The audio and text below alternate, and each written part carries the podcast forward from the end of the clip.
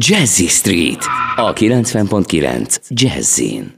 Röviddel ezelőtt indítottuk el a vadonatúj Hyundai i20-as tesztjét, amiből egyébként egy 1,2 literes motorral szerelt változat került hozzánk, méghozzá kézi váltóval, és az már kiderült az autóról, hogy például nagyon kellemesek a városi fogyasztási adatai, hiszen egy nagyjából 18 kilométeres városon átvezető úton délután, amiben benne volt azért a csúcsforgalma egy jelentős része, és ki a városból egészen Budaörsig, ez 4,9 literes átlaggal abszolválható volt, illetve most már folytat folytatódik tovább az autónak a tesztje, de most egy kicsit női szemszögből is vizsgálja majd Sárközik Lári. Nála ellenben már benne van a városi közlekedés, benne van az agglomerációból való bejárás, ebben van némi országút, autópálya, na meg hát a reggeli csúcs, mert hogy ő is akkor jár általában dolgozni, mint amikor mindenki más, és jelen pillanatban 5,5 literen áll az autónak a fogyasztása másfél nap után, ami mindenképpen azt mutatja, hogy egy nagyon jó konstrukcióról beszélünk a motor esetében. Körülbelül annyi dinamika van benne, benne, ami az átlag autós igényeit bőségesen kielégíti, és ezek szerint nagyon kellemes fogyasztási adatokkal működik. De a vonal túlsó végén itt van velünk Ördög Ibolya, a Hyundai Magyarországi PR és marketing vezetője, és őt kértem meg, hogy nagyon röviden mutassa be nekünk ezt az autót, mert hogy akkor ez lesz a teszt indítója, de hát először is kellemes hétvégét neked, szia! Szia, Szanyi, kellemes hétvégét kívánok a hallgatóknak is. Hát akkor kezdjük egy kicsit a formavilággal, ami egyébként sokkal dinamikusabb, szebb és modernebb lett, mint az előd autó, de szerintem ezt, hogyha valaki fölmegy a netre, akkor ott meg tudja nézni, úgyhogy inkább egy kicsit járjuk körül az autót a műszaki tartalmában, az infotainment rendszerben, a motorokban, váltókban és mindenféle más egyébben.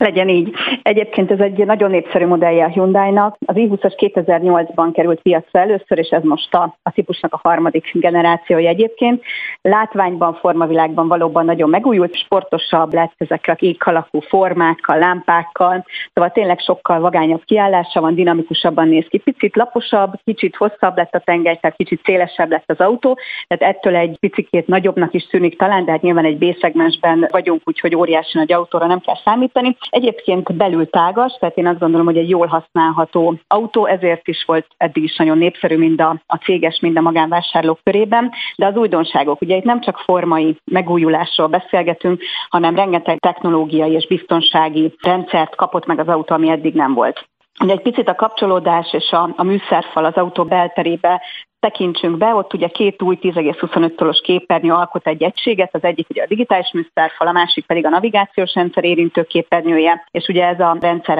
az Android Auto, a Apple CarPlay telefonkivetítése is alkalmas, már egy nagyon flottul működő, átlátható rendszer, amit szerintem nagyon jól lehet használni a mindennapokban, és viszonylag gyorsan is reagál, úgyhogy tényleg jól szokott működni. Nagyon szeretik az ügyfelek, és a biztonsági csomag ugye a Smart Sense rendszer van benne, ami az új Hyundai járműveket jellemzi, és azt kell, hogy mondjam, hogy a B kategóriára nem jellemző, abban sokszor nagyon ritkaságnak, vagy egyáltalán nem tapasztalt aktív biztonsági rendszereket is megkapta ez az autó, ami azt gondolom, hogy a mai világban szinte ezek a fél autonóm rendszerek és vezetéstámogató rendszereknek a megléte elengedhetetlen. Valóban nagyon sokat tudnak segíteni abban, hogy az ütközéseket elkerüljük, vagy kisebb baleseteket elkerülhessünk. Ugye az egyik, ami újdonság ebben az autóban, az a navigációs alapú intelligens tempomat rendszer, ami ugye figyeli az útszakaszt, és biztonságosan ezek ezeket a helyzeteket szem előtt tartva szabályozza a jármű sebességét, vagy az intelligens sebességkorlátozás támogatás, ami hang- és fényjelzéssel is figyelmezteti már a vezetőt, hogyha a menetsebesség meghaladja a sebességkorlátozást, ez is nagyon hasznos tud lenni. Sávkövető segédlet, holtérítközésre figyelmeztető rendszer, ami ugye nagyon jó, mert a tükrökben lehet látni, ott megjelenik vizuálisan is, és figyelmeztet arra, hogyha valaki érkezik a holtérben, amit nem vennénk észre. Ez a rendszer szükség esetén a fékeket is működteti, hogyha, hogy elkerülje az ütközést, úgyhogy azt gondolom, hogy ezek mind-mind nagyon hasznos segítséget tudnak adni. A parkolás segítés is benne van már ebben az autóban, úgyhogy akár ezt is lehet, de az előhaladó jármű elindulására figyelmeztető jelzés is van, ugye, hogyha dugóban araszolunk például, keresztirányú ütközésre figyelmeztető jelzés, tolatás közben ugye az ütközés elkerülő rendszer, ami szintén automatikusan is fékez az autót, tehát nem csak jelzésekkel, hanem már bele is avatkozik a, a vezetésbe szükség esetén. Parkolás támogató segédrendszer található ez gyakorlatilag egy ilyen félautonóm parkolási funkció, érzékelők és egy vezérlő szoftver segítségével gyakorlatilag segít beállni szűk helyekre, és ezekből a biztonság és vezetés támogató rendszerekből, amit elmondtam, ennek a nagy része azért új ebben a, a modellben, és hogy picit a, a motorokról is beszéljünk, hiszen ez nagyon fontos, ugye ti az 1-2-es motorral szeret változatot vittétek el, ami egyébként egy nagyon népszerű motor, nagyon szeretik a, a vevők, de van a kínálat csúcsán helyezkedik el egyébként az 1 literes TGDI motor, amiben 100 vagy 120 lóerős teljesítményt tud a motor, és egyébként ehhez most először egy 48 voltos mágy hibrid rendszer is társítható, opcióként az 120 erős változatban pedig már alapfelszereltségként is elérhető. Fontos lenne, hogy keresek egy zenét. Igen. Jazzy Street. A stílusos és szenvedélyes autók lelőhelye. Ez még mindig a 90.9 Jazzy Rádió, benne pedig a Jazzy Street, az autós, motoros közlekedési magazin. És még mindig itt van velünk Ördög Ibolya, a Hyundai Magyarországi PR és marketing vezetője, és vele beszélgetünk tesztindítóként a Hyundai i20-as változatáról, ami egyelőre egy 1 motorral szerelt változatként van nálunk most jelen, és hát ezt az autót próbálgatjuk. De akkor még a motorizáció volt, ami elmaradt. Igen, itt még a, az egy literes motorváltozatoknál a, ugye ezt egy 7 fokozatú dupla kuplungos váltót is kapott az autó, vagy pedig egy 6 fokozatú intelligens kézisebességváltóval is társíthatóak ezek a motorváltozatok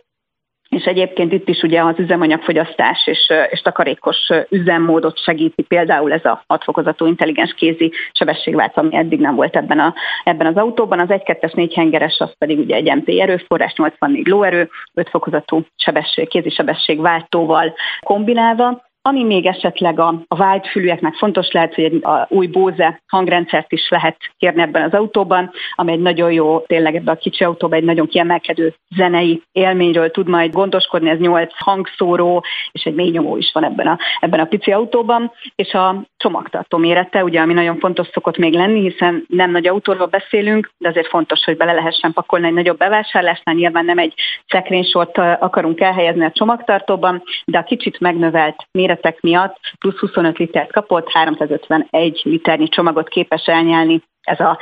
B-kategóriás autó és ennek a csomagtartója. Úgyhogy egy nagyon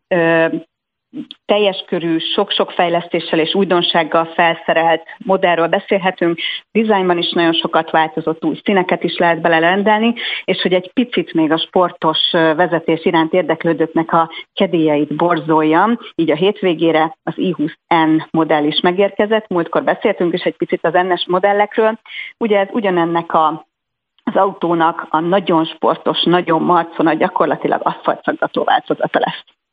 Hát mindenképpen érdekes, de hát ebben a kategóriában adja el a Hyundai szerintem azért a legtöbb autót Európa szerte, hiszen ez a legnépszerűbb kategória jelen pillanatban. Azon kívül, hogy mind ahogy az előbb mondtam, nagyon kedvező a fogyasztás, egyébként az általunk tesztelt változat, ötsebességes kéziváltóval szerelt modell, ami egyébként szerintem nagyon jól összhangban van ebben az autóval, és hogyha valaki nem okvetlenül gyúr az automatára, akkor én mindenkinek ajánlom azt, hogy érdemes ebbe beleülni, mert hogy jók az áttételek, és ebben a konfigurációval tudtam én gyakorlatilag egészen hihetetlenül alacsonyan tartani a fogyasztást. Annyi, hogy nagyjából, hogyha igyekszünk 1500-as fordulatszám környékén autózni vele még így a városban is, nagyon jók a motor nyomatéki viszonyai egyébként, tehát nagyon rugalmas motorról beszélünk, pedig az ember azt gondolna, hogy itt a kis motorok esetében azért a rugalmassággal időnként vannak problémák, de az 1005-ös fordulatszám tartomány abszolút nem jelenti a motor megerőszakolását, tehát ott egy nagyon jó nyomaték tartományban tudunk autózni, és éppen ezért is tudjuk így alacsonyan tartani a fogyasztást.